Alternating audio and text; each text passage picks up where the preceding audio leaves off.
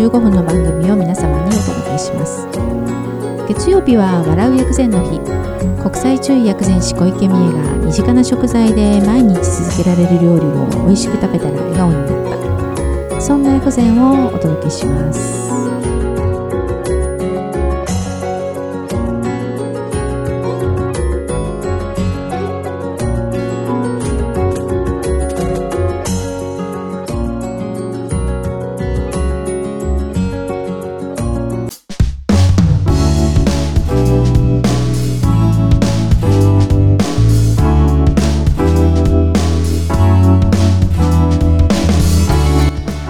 ございます。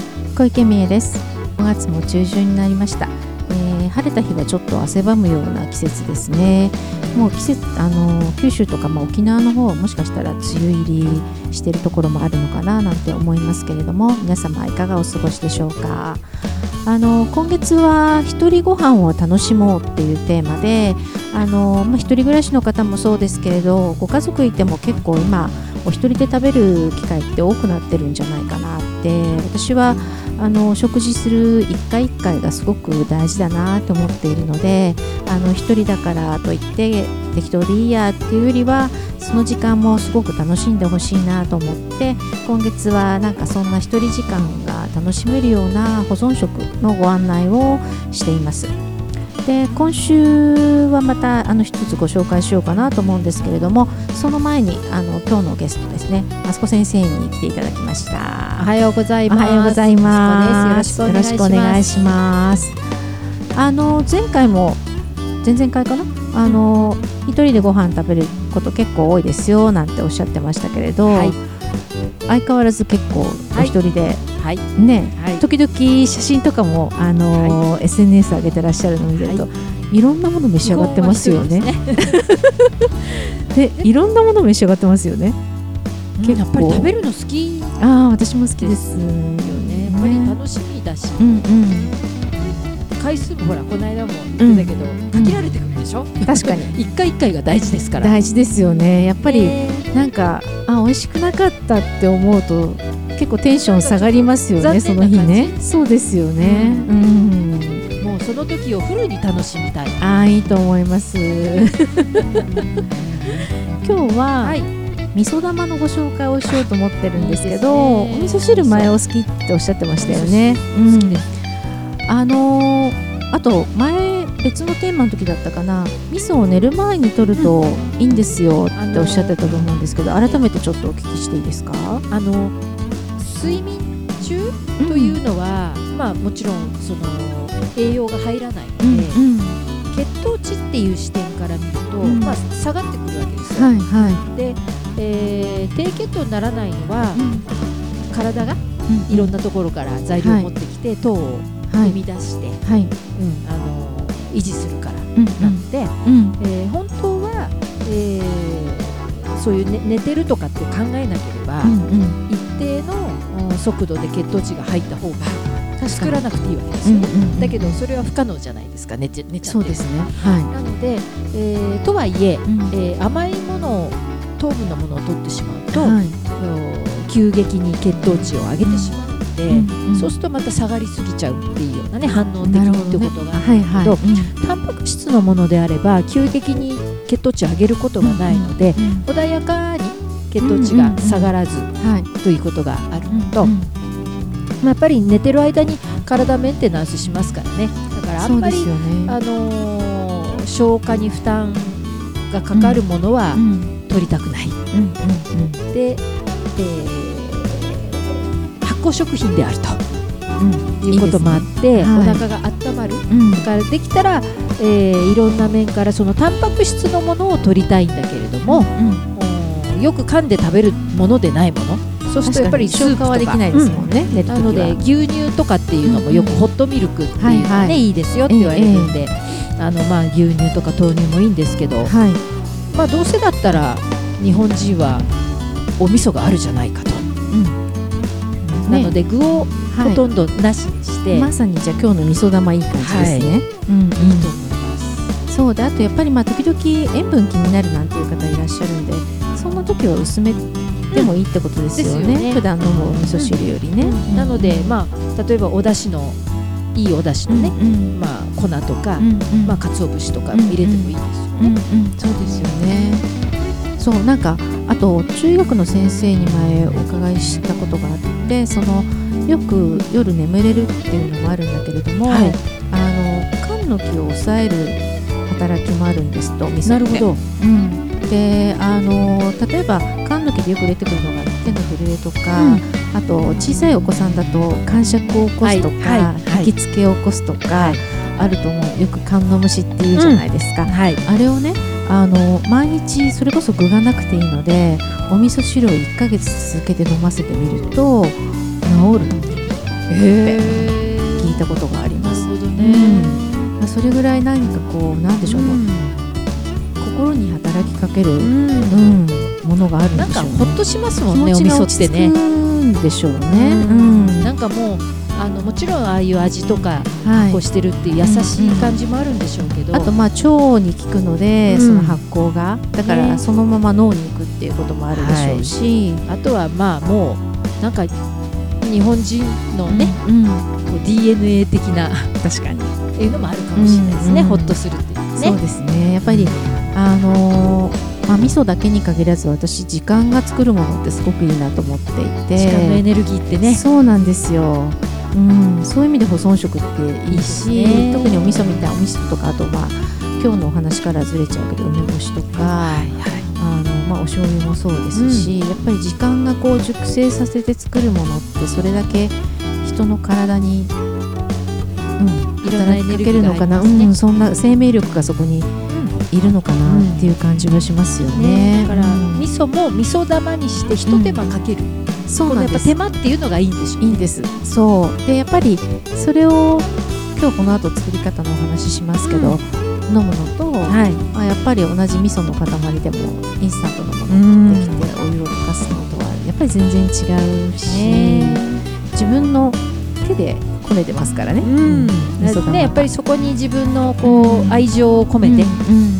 ね、ん。なんかするといいかもしれないですね。うんうん。そうなんですそんな話を今日あはしたいと思います。はいはい、ありがとうございありがました。とうございました。マスコ先生ありがとうございましたそうなんですあの寝る前に何かやっぱりまあ何にも飲まない方がいいとかお白湯がいいとか言いますけれどもあのあんまり空腹で寝てしまうっていうのも良くないと思いますし少しお腹に入れて眠ると、まあ、熟睡もするでしょうし特に今日これからお話しするお味噌ってあの薬膳的には補中といって、まあ、お腹をまさに温める。で液気といって気をあの補う。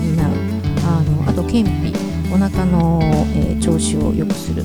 で活血。血の巡りを良くするってことなんで、まあ、お腹を温めて血の巡りを良くしてだから特に寒い時期とかはいいかもしれないですよね。あとまあ夏も冷房を今時だと効かせて寝る方も多いと思うので、まあ、ちょっと飲んで眠るっていうのはすごくいいのかななんていうふうに思います。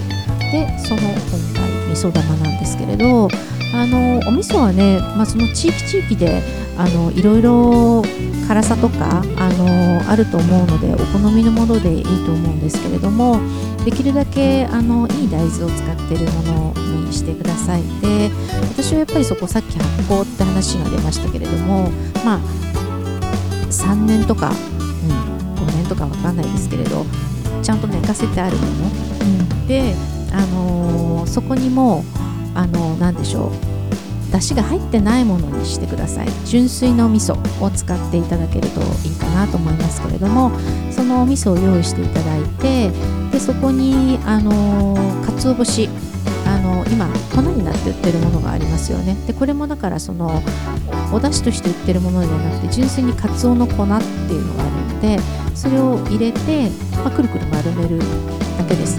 で大きさはなんかもしかしたら決めないでその日の見たい大きさがあると思うので、まあ、10g のもの 15g のもの いろいろコロコロ作ってみてもいいんでしょうけれども大体そうですねゴルフボールじゃちょっと大きいかなもうちょっと小さいぐらいを、あのー丸めていただいてでそこに、あのーお好みで例えばちょっと寒い日とか割と体が冷えやすい方だったら生姜をすりおろしてもらうとかネギを細かく切って入れるとかそんな感じでいいと思います。でこれからの時期結構体が熱くなったり体に熱がこもったりしますのでそういう方だと海苔とか入れておくのもいいかもしれません。この時はただあの保存しますので生海苔ではなくて乾燥した海苔、うん、細かい海苔とか、まあ、青海苔がお好きであれば青海苔でもいいのかなとは思いますけれども青海苔が少し体の熱を冷ましてくれますのでそんなものも混ぜてくるくるして、えー、サランラップでまとめてでそれを冷蔵庫に入れといてください。であのー、まあ普通のご飯の時でもいいし例えばちょっとあの今リモートワークで、ね、お仕事されてる方とかもちょっと小腹が空いたなみたいな時にそれを飲むみたいなことでもあのいいのかななんていうふうに思います。先ほどお話ししたようにお味噌にはお腹を温めるとか気をあの補うとか血を巡らせるっていうのもあってそこに鰹節が入って鰹もあの補欠といって血を補う。あと補気気を補う。で、えー、液性といって、まあ、体の中のパワーを上げてくれるっていう働きがあるのであのちょっと疲れた時にあのいいんですよね。なんかあの疲れた時に飲むドリンク剤よりはもしかしたらこっちの方がお腹に優しいですし体もホッとしますしいいのかななんて思いますので味噌玉作ってといてみてください。あの何でしょう。緊急の時の保存食っていうんですか？例えば今ね最近ちょっと地震があったりもしますけどそんな時にもそれ重宝しますのであのいくつか作っといてあの冷蔵庫に入れとくっていうのはすごくいいかななんていうふうに思いますので是非やってみてください。であの来週またね別の話をしますけど私がね今月いろいろあの保存食って言ってますけれどもちょっとこの前お問い合わせがあったんですけど常備菜と保存食の違いみたいなまあ大きな違いはないんですけれど私の中でのあのくくりは常備菜って、まあ、そのまま食べられるものですね。だからおひたしとかなんでしょうひじきの煮つけとかきんぴらとかなんですけれどもえて今回私が、あの、ご紹介しているのはいわゆる保存食であのそのままでその料理に変な言い方ですけどなってないもの。でかえってその方があの先週ふりかけにしていてその前の週はドレッシングにしてるんですけれど飽きが来ないと思うんですよ。まあ私自分がそうなんですけど同じきんぴら毎日食べたくないなっていうところがあって毎日何かしらやっぱり変えたいじゃないですか。だからそのこう応用が効くものの方があのご飯を食べる時に楽しいと思ってもらえるかななんていうふうに思って今月はご紹介をしています。だからドレッシングなんかも具を変えれば毎日違うサラダになりますしあのふりかけもまあご飯にかければふりかけですけれどチャーハンに入れてもいいかもしれないし冷ややっこにかけてもいいかもしれないしそんなこう応用の効く保存食っていうのを少し作ってみるとあの毎日のご飯が楽しくなるかななんていうふうに思うのでそんなことを、